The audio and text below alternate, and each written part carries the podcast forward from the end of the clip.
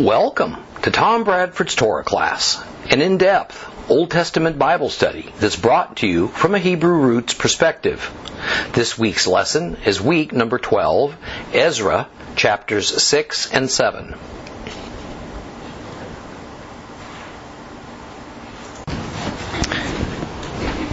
It is a, a fascinating, it's a unique style of the Holy Bible to thoroughly, carefully, and sometimes expansively document God's instructions to a prophet or to a king or to his people in general, as with the law of Moses. But then, instead of elaborating on his worshippers doing what God ordained, it merely stated that they did it. And so we find that to be the case with the rebuilding of the, the Holy Temple. After much dramatic buildup in the first few chapters of Ezra, as for the need for a new temple, the unsettling political circumstances surrounding the delay in building it, God's great displeasure with the Jews' procrastination and hand wringing, which he viewed as a lack of sincerity and repentance, suddenly, in chapter 6, we hear that in keeping with the command of God, the Judahites got back to work and finished it. No fanfare, no details, no glorification of those who participated, only a matter of fact record that it was built. And then what immediately followed its reconstruction. So, let's continue in Ezra chapter 6 by rereading part of it. We're going to start at verse 13. If you have a complete Jewish Bible, that would be page 1124. 1124.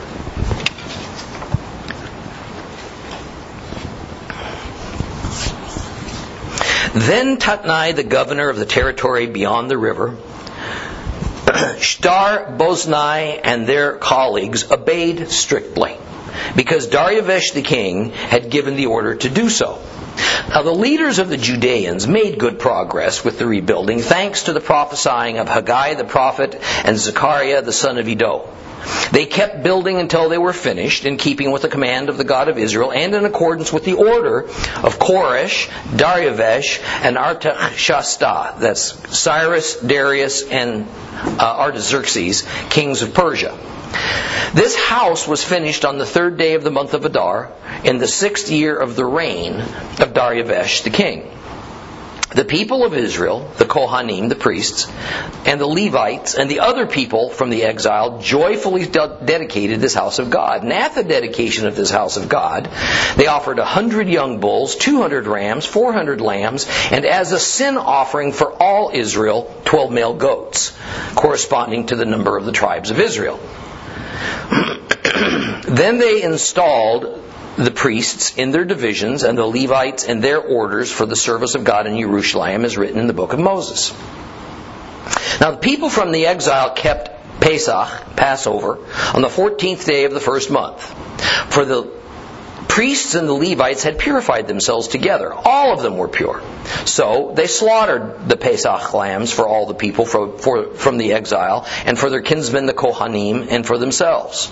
The people of Israel who had returned from the exile, and all those who had renounced the filthy practices of the nations living in the land in order to seek Adonai the God of Israel, ate the Passover lamb, and joyfully kept the feast of matzah for seven days. For Adonai had filled them with joy by turning the heart of the king of of Ashur towards them, so that he assisted them in the work of the house of God, the God of Israel.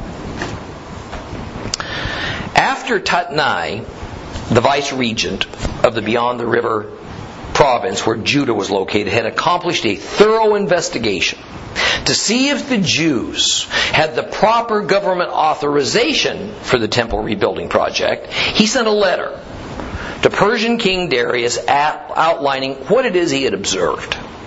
And he asked that the king would have the records libraries of the Persians gleaned to see if perhaps a written record from King Cyrus could corroborate or invalidate Zerubbabel's claims that King Cyrus had ordered that the Jews return to Jerusalem and rebuild their temple.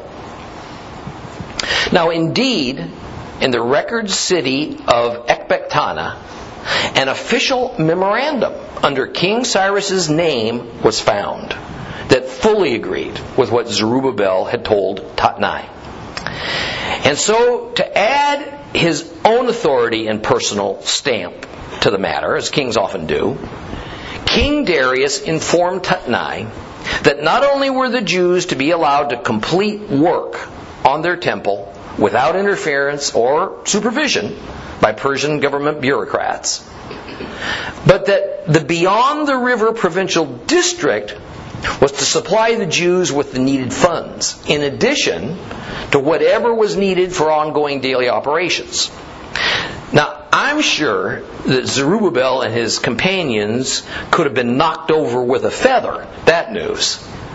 I mean, after all, to this point, they had been bullied, threatened, and completely frustrated for so many years in their efforts to build a new house of God. But this latest Persian king was even more enthusiastic and supportive of the Jews' rebuilding project than Cyrus. Not only was there complete absence of bigotry against them, it seems the king actually had some kind of a mysterious, unexplained admiration for the Jews. What else could this mean than it was the favor of the God of Israel to supernaturally cause the Gentile king of the most expansive empire that the world had ever known to show such kindness and concern for these worshippers of Jehovah. So here I'd like to remind us all that in Haggai chapter 2, God's favor was promised if only the Jews would take courage, that they'd obey God, and that they would build his temple. In Haggai 2, 15 through 19, we read this. Now please, from this day on, keep this in mind before you begin laying stones on each other to rebuild the temple of Adonai. Throughout the whole time, when someone approached a 20 measure pile of grain, he found only 10. And when he came to the wine press to draw out 50 measures, there were only 20. I struck you with blasting winds, mildew, and hail on everything your hands produced, but you still wouldn't return to me, says Adonai.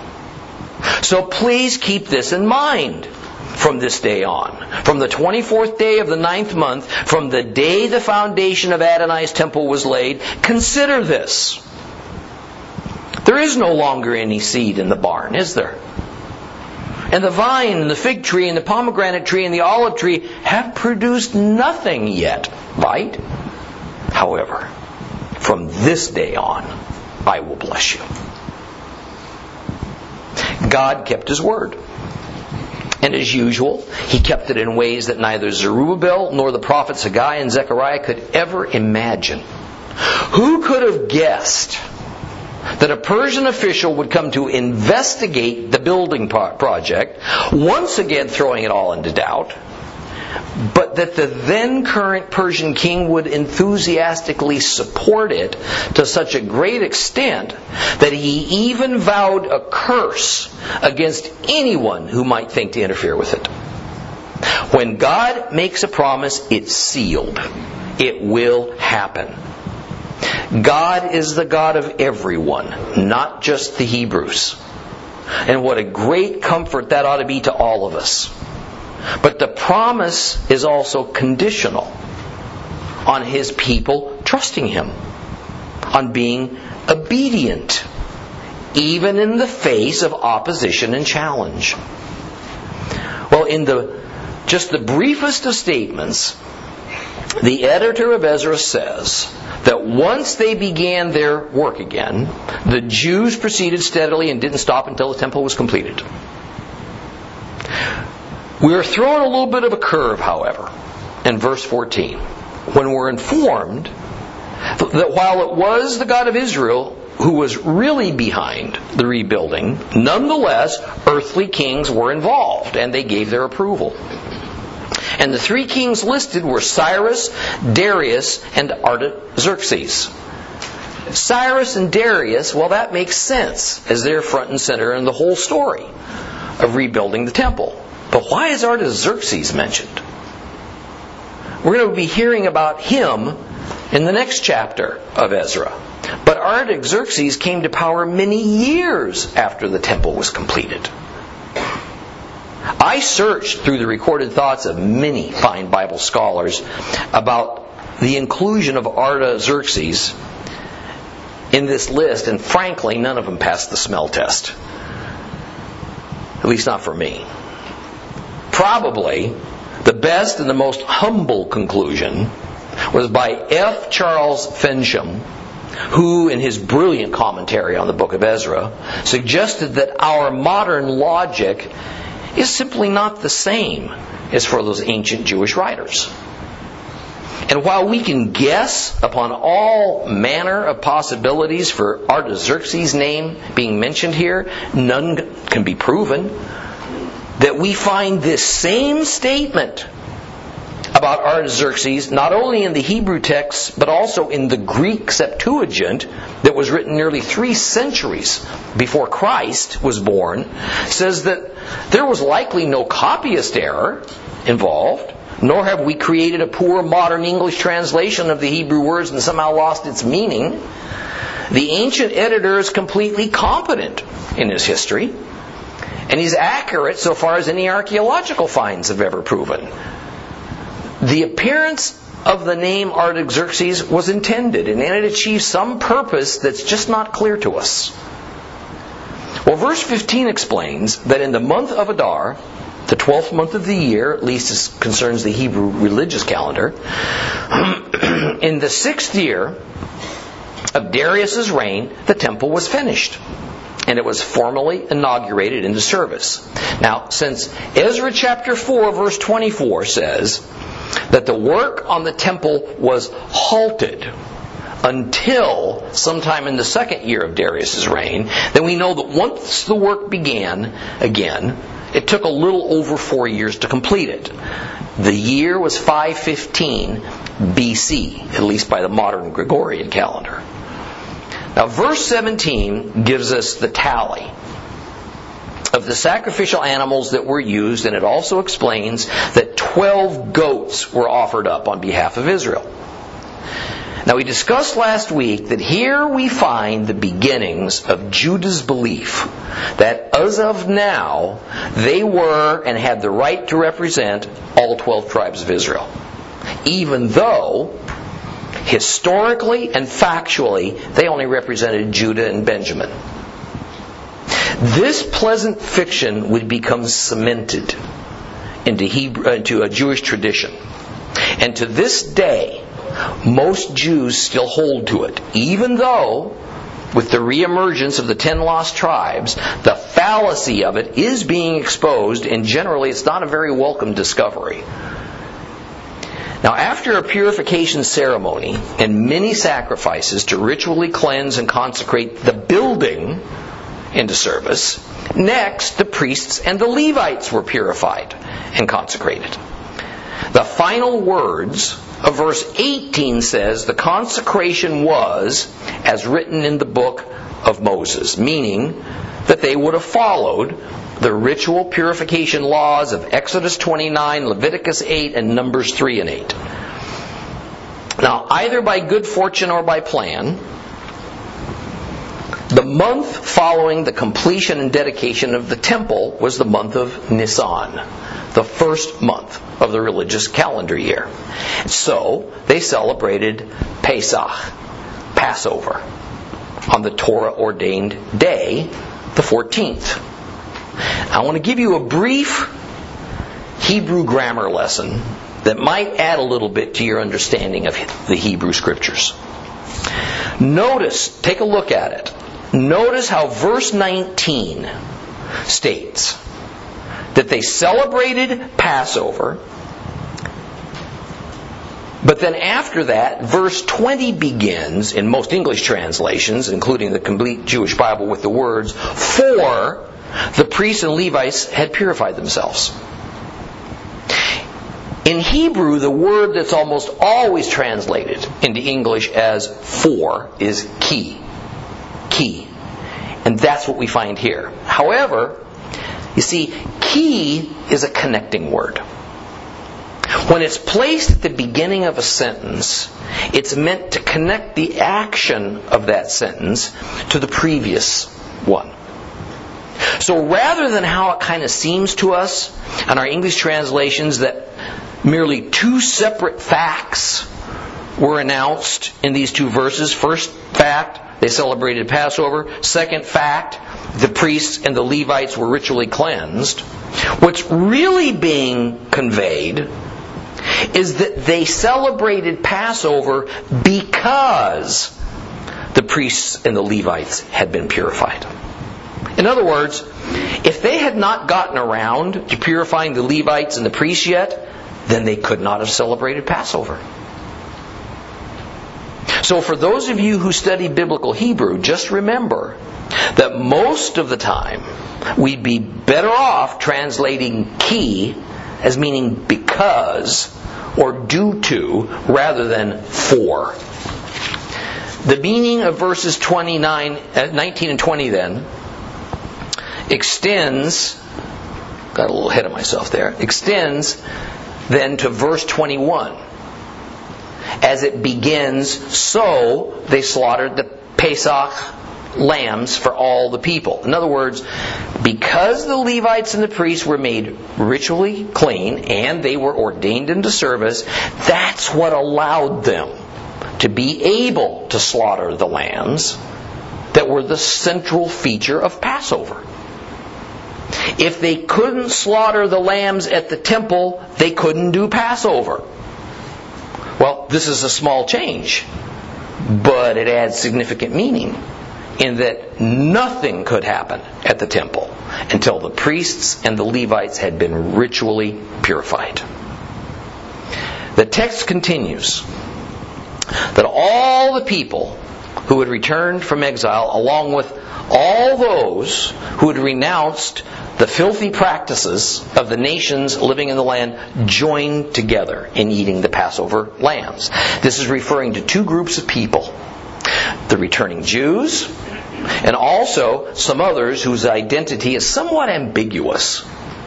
We've already learned that many Jews were left in Judah by Nebuchadnezzar to be caretakers. And that many of these had intermarried with Gentiles and or they began mixing the pagan worship of Gentiles who had moved into the land with their own Torah-based worship. Now, I think that the idea is that this second group is inclusive of both of these situations, whereby a person who had gone astray in some way now renounced those perverted ways to rejoin the purer ways that the Jewish leadership was attempting to reestablish. So they were allowed to participate in the feast of Pesach. And as the Torah commands, after eating the Pesach lamb, they celebrated the feast of Matzah that begins the next day, Nisan, also called Aviv, the 15th. Now, what I like is that the emphasize uh, the emphasis is the joy with which they celebrated these springtime biblical feasts. Now, no doubt the joy comes from having been unable to celebrate them for so long. But also because joy ought to be the tone that these feasts are celebrated in. Because they signify deliverance from, from oppression, from slavery. For the Jews of ancient times, it was from the oppression of being slaves in Egypt and here, later on, from being captives in Babylon. But for modern believers who make Yeshua the Lord of our lives, we should celebrate these same feasts and do them with joy because we've been delivered from being slaves to sin and oppression from Satan into eternal fellowship with God. You know, I regret that it's been less than two decades since I finally came to understand that these so called Jewish feasts of Passover and leavened bread for, were for me too, as a Gentile believer. In fact, you know, by all rights, these feasts may now have even more meaning and purpose to me than to my near to my dear Jewish friends who aren't yet believers. Because I've appropriated the ultimate spiritual meaning of these feasts in Messiah, while they still observe them mostly as tradition. You know, I long to celebrate these feasts with my Jewish brethren in the same spirit. And I long for all Christians to see what a sad error it was to throw these God ordained feasts out and then to replace them with shallow man made customs. Let's move on to Ezra chapter 7. Ezra chapter 7, 1125, if you have a complete Jewish Bible.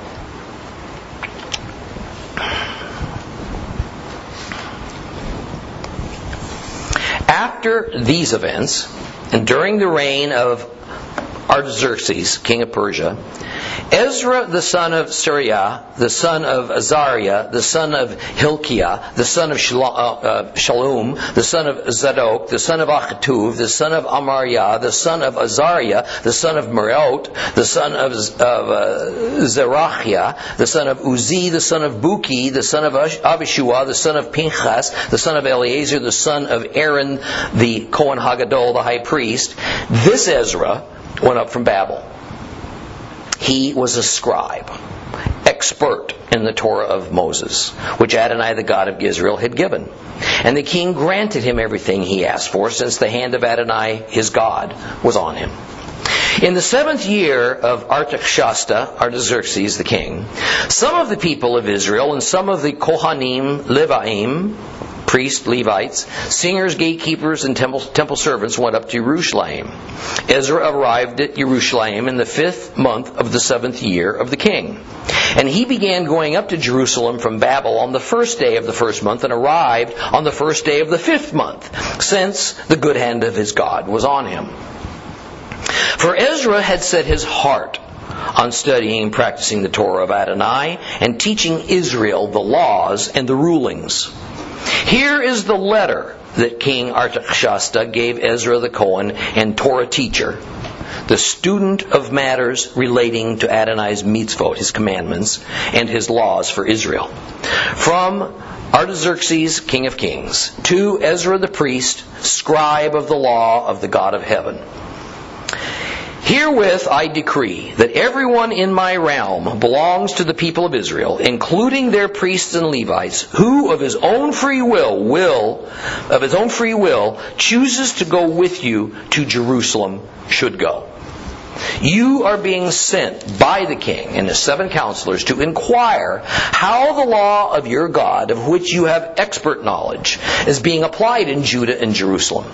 You are also to bring with you the silver and gold which the king and his counselors have voluntarily offered, voluntarily offered to the God of Israel, whose dwelling is in Jerusalem. Together with all the silver and gold you receive throughout the province of Babel, and the voluntary offerings of the people, and the priests that have been offered willingly for the house of their God in Jerusalem.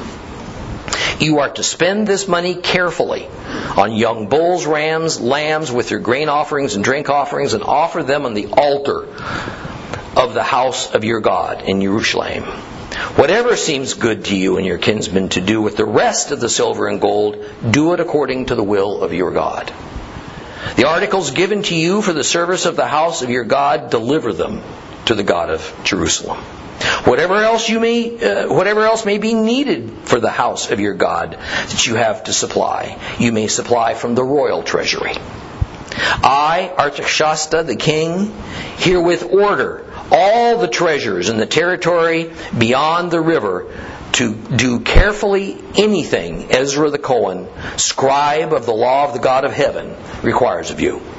Up to three and a third tons of silver 500 bushels of wheat, 500 gallons of wine, 500 gallons of olive oil, and unlimited amounts of salt. Whatever is ordered by the God of heaven is to be performed exactly for the house of the God of heaven. For why should wrath come against the realm of the king and his sons? Moreover, we herewith proclaim to you that it will be illegal to impose tribute, taxes, or tolls on any of the priests or Levites, singers, gatekeepers, servants, or laborers in this house of God. And you, Ezra, making use of the wisdom you have from your God, are to appoint magistrates and judges to judge all the people in the territory beyond the river. That is, all who know the laws of your God. And you are to teach those who don't know them. Whoever refuses to obey the law of your God and the law of the king, let judgment be executed on him swiftly, whether it be death, banishment, confiscation of goods, or imprisonment. Blessed be Adonai, the God of our ancestors, who has put such a thing as this in the heart of the king, to restore the beauty of the house of Adonai in Jerusalem, and has extended mercy to me before the king and his counselors, and before all the king's most powerful officials. So I take courage since the hand of Adonai my God is on me, and I gathered together out of Israel key men to go up with me. we take a significant leap in time between the end of chapter 6 and the beginning of chapter 7, about 57 years. Chapter 7 begins at a time, 458 BC, that's well after the completion of the temple that was done back in 515 BC. And the purpose of these final chapters of Ezra is to finally introduce the namesake of the book. So notice something important. While Ezra is almost invariably spoken of as being pivotal in the rebuilding of the Jerusalem temple, in fact, he came to Judah long after it was completed and in operation. Now, let me give you an easy marker to get the sense of the timing here. The temple was completed around 35 or 40 years before the time of Esther. And Ezra came to Jerusalem about 20 years after the story of Esther and Mordecai saving the Jews of the Persian Empire, empire from genocide at the hands of the evil Haman. You know what you're supposed to do with that. There you go. Darius was the king when the temple was completed. Xerxes was the king at the time of Esther, and now Xerxes' son Artaxerxes is the king when Ezra finally immigrates to Judah. So a lot of time has passed since the temple was rebuilt and put back into operation. Lots has gone on in the Persian Empire. And there's been plenty of time for the zealousness for purity and worship and lifestyle of the Jews in Judah to deteriorate, and it has. So the real purpose for Ezra coming to Judah is not at all connected with rebuilding the temple. Rather, Ezra is the leader of a reform movement to restore the proper worship of God, the proper observance of priestly ritual in the temple and the proper obedience of priests and lay Jews to the Torah of God. Instead of to the many man made doctrines of convenience and tolerance that had grown up in Judah as an accommodation to the Gentiles who had lived in and around Judah and, of course, to the Persian government. Chapter 7 begins with a substantial genealogy of Ezra. Let's talk about that for a minute because it is typical of biblical genealogies, this one is, including that of our Messiah, Yeshua. Notice how it begins by saying that Ezra is the son of Seraiah. And then it continues with a list of more than a dozen additional son of names. And since Aaron is the final name on this list, and Eleazar is the second to the last, Eleazar is indeed one of Aaron's sons, what we immediately learn is that the point of all this is to show that Ezra is a legitimate priest. Only Aaron's son Eleazar can represent the priestly line. His other sons, Aaron's other sons, produced what the Bible calls Levites, who are non priests, but they are qualified to be temple blue collar workers. However, Aaron lived 800 years before Ezra. So it's obvious that far more than 16 generations mentioned here came and went during that long time period. In fact, Ezra is not the biological son of Seraiah, as this genealogy would seem to claim. You see, Seraiah lived before the Babylonian exile. And this of itself proves that Ezra could not have been his son, at least not as we think of son in the Western world. Almost certainly the point of listing Seraiah was to show which branch of the priestly line that Ezra belonged to. Thus, there are a couple of important things for us to understand. First is that son of Ben in Hebrew has a much more expansive meaning in the Bible than how we use that term today. That is, in modern times, a son is only one generation apart from his biological father. He's the next generation. But in ancient times, the term more meant descended from. Thus, it was especially common in biblical genealogy to use son of, Ben, when referring to a relationship between a Bible character and his grandfather. And that is because the ancients tended to live in large extended family units. And especially in the Middle East, because the elder male was considered the unquestioned leader and the authority in that family. He was also the living patriarch to whom all those born into the household, into that family, were seen as connected to, and that's who they were to be identified with. So the point is that in modern times, you see, we see genealogy as this exact science that is incomplete and full of gaps if we can't list every single generation from us to as far back as we're trying to go in our family history. But to the ancient Hebrews, a genealogy was purpose driven. And so the list could vary slightly depending on what it was trying to convey to the reader. Thus, many Bible commentators, especially liberal and the high critical academics, they will accuse the, Bible, uh, the biblical genealogy list as being either inaccurate or simply fabricated because they skip generations and they call someone son of when there's no way that person could have been the direct father to the person being called his son.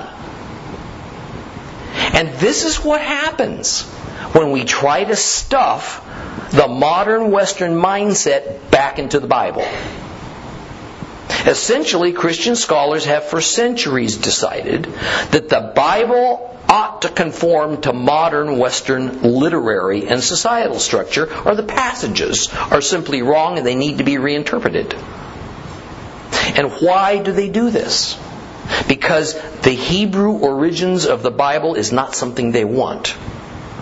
And so, to try to understand the Bible in its original Hebrew context is seen as either irrelevant or maybe even a danger to our new Gentile New Testament faith. Seraiah was either Ezra's great or maybe even great great grandfather. And the purpose of taking this particular genealogical list back to Eleazar and then his father Aaron was to establish Ezra's priestly credentials, not who his biological parents were, nor where he stood as regards rights of inheritance, nor whether he was even a firstborn, nor for any other reason. This general understanding that I just gave to you about how Hebrew genealogical lists work applies to all genealogies in the Bible. From Genesis to Revelation. A complete genealogy without gaps is rare. And when we do find it, it's only going to cover a very few generations. The name Ezra itself is actually a contraction. In the same way that Yeshua is a contraction of Yehoshua. Ezra is a contraction of Azariah, and it means the Lord is helped. Ezra represents a critical, transitional figure in the progress of Judah much the same way that Samuel had been so many years earlier. See, Samuel was a one of a kind hybrid prophet, priest, and judge who ushered in the era of the kings by anointing Saul as the first king of Israel. What we're soon going to learn about Ezra is that he was a unique kind of priest plus Torah teacher. Why is that so important? Why do we need to know that? Because this helps to reveal one aspect of the formative days of the new religion of the Jews, Judaism. Now, I'm not going to review because it would take too long, but recall that what today we call Judaism actually began in Babylon and then really began to take firm root in Persia. The exiled Jews, without a temple or a priesthood, and thus no way to be ritually cleansed, nor could they have their sins atoned for, nor could they observe any law of the Torah that involved the temple or sacrifice, well, they began to devise their own ways around the problem. Houses of worship and prayer and fellowship that in time became known as synagogues were established. Non priests, or at least non practicing priests, typically were the leaders of these synagogues. What did they teach? It's not clear. But what is clear is that by the time of Esther, the Jews in Persia weren't much interested in and had very little familiarity with the laws of Moses. When Ezra returned now, we're well after Esther's era. The people who had returned to Judah had little idea of what was contained in God's Word. Even though the temple had now been in operation, reestablished, for almost 60 years. And the priesthood was functioning in some fashion. The notion that had been brought back with the Jews from their exile was that they had the latitude to kind of make it up as they go. And it had become a permanent part of Jewish society. It was the priests whose God given duty it was to teach the people his Torah. No one else had that authority. But in the person of Ezra, we have a non practicing priest whose chosen ambition became devotion to Torah study and Torah teaching. So we find the beginnings here now of an office or a, a class of people who had religious authority, who were not attached to the temple as serving priests.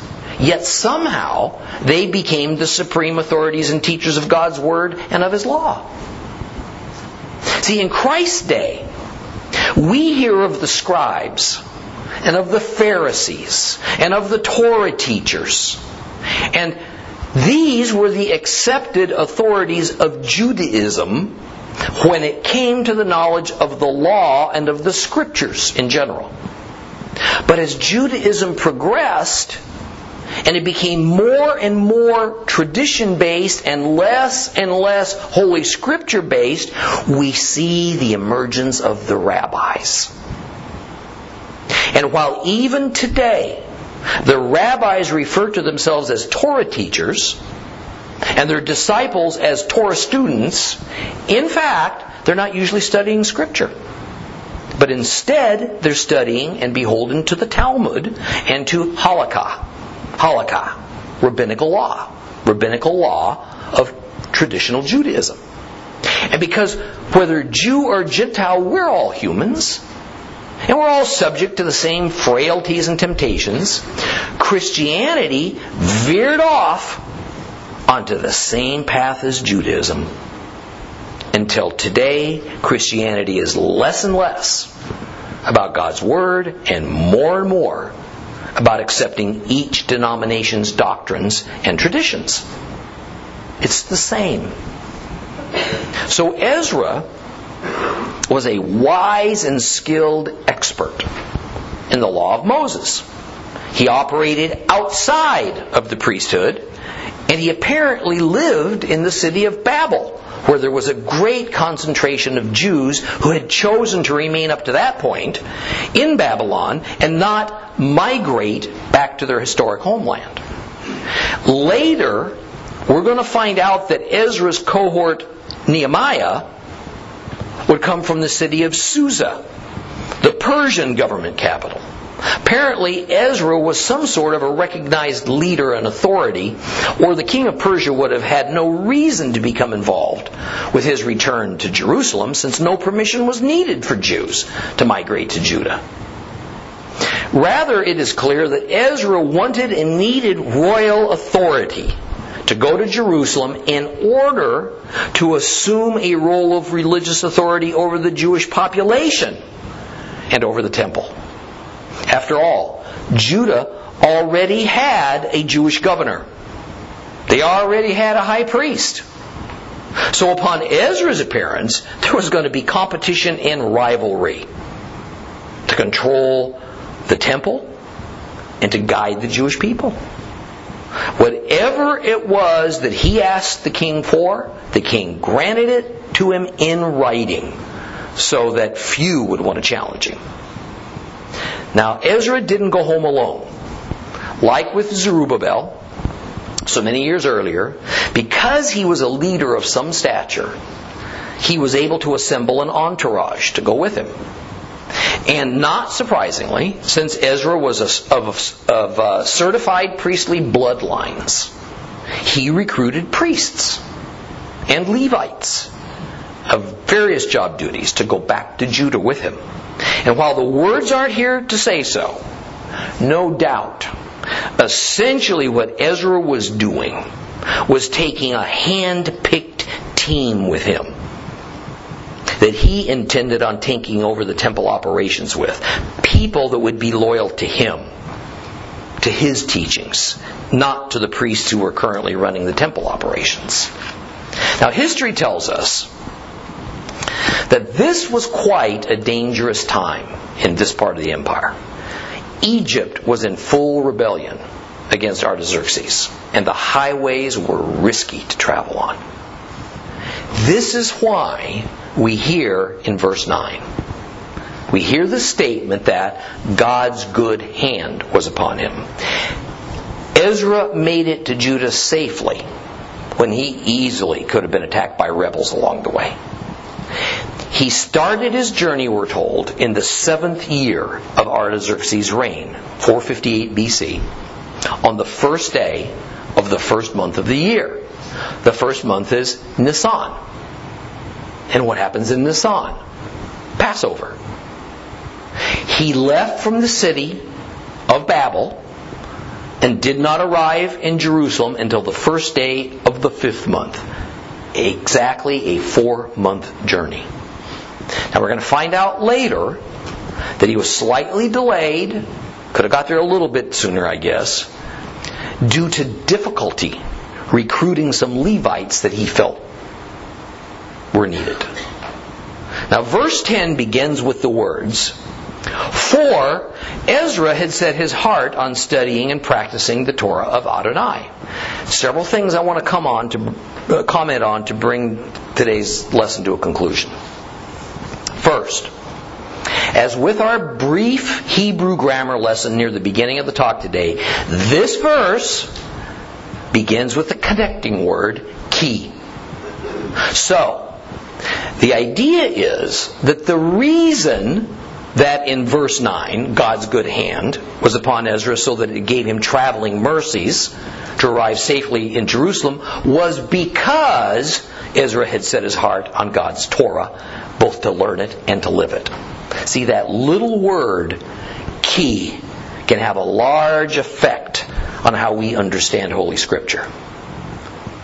And so we see that God's assurance of safe travel and Ezra's sincere intent to study and to live by God's Torah was a cause and effect scenario. And this is something that modern day believers need to take to heart.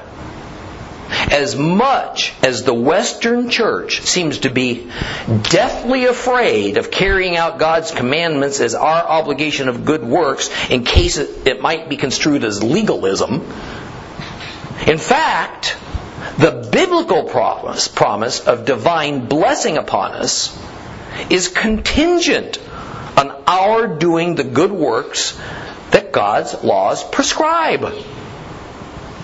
Naturally, it must all come from a sincere trust and love for the Lord.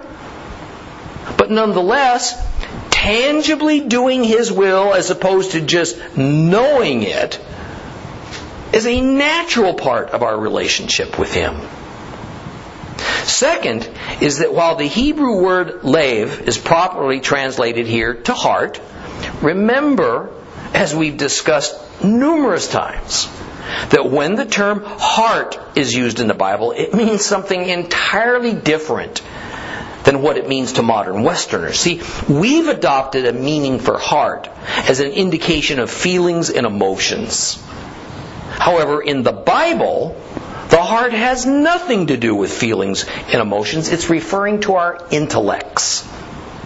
And this is because until around the 4th century AD, it was generally believed that the heart organ was where human thought took place. Matter of fact, it was the liver and the kidneys where it was deemed that our various emotions resided. So a much better English translation would be that Ezra set his mind instead of his heart on studying and practicing God's Torah. And finally, it is important to understand that this verse is telling us that Ezra was not merely a student of God's Word, but most clearly he was a person who practiced what he preached. He didn't study for the sake of occupation or for mental exercise or to acquire a vocation or a position of authority. He studied because he trusted God. And in my opinion, he compared what was being practiced as the Jewish religion of that era, earliest Judaism, to what the Torah actually said. And he knew something was amiss. He wanted to know the truth so that he could do it. He didn't want to learn and practice a bunch of doctrines and traditions that had, a, had, had an aura of piousness, but were far from God's commandments and principles. H.G.M. Williamson, in his commentary on the book of Torah, said it all most eloquently. He, Ezra, is a model reformer in that what he taught, he first lived. And what he lived, he first made sure of in the scriptures. With study, conduct, and teaching put deliberately in this right order, each of these then was able to function properly at its best. Study was saved from unreality.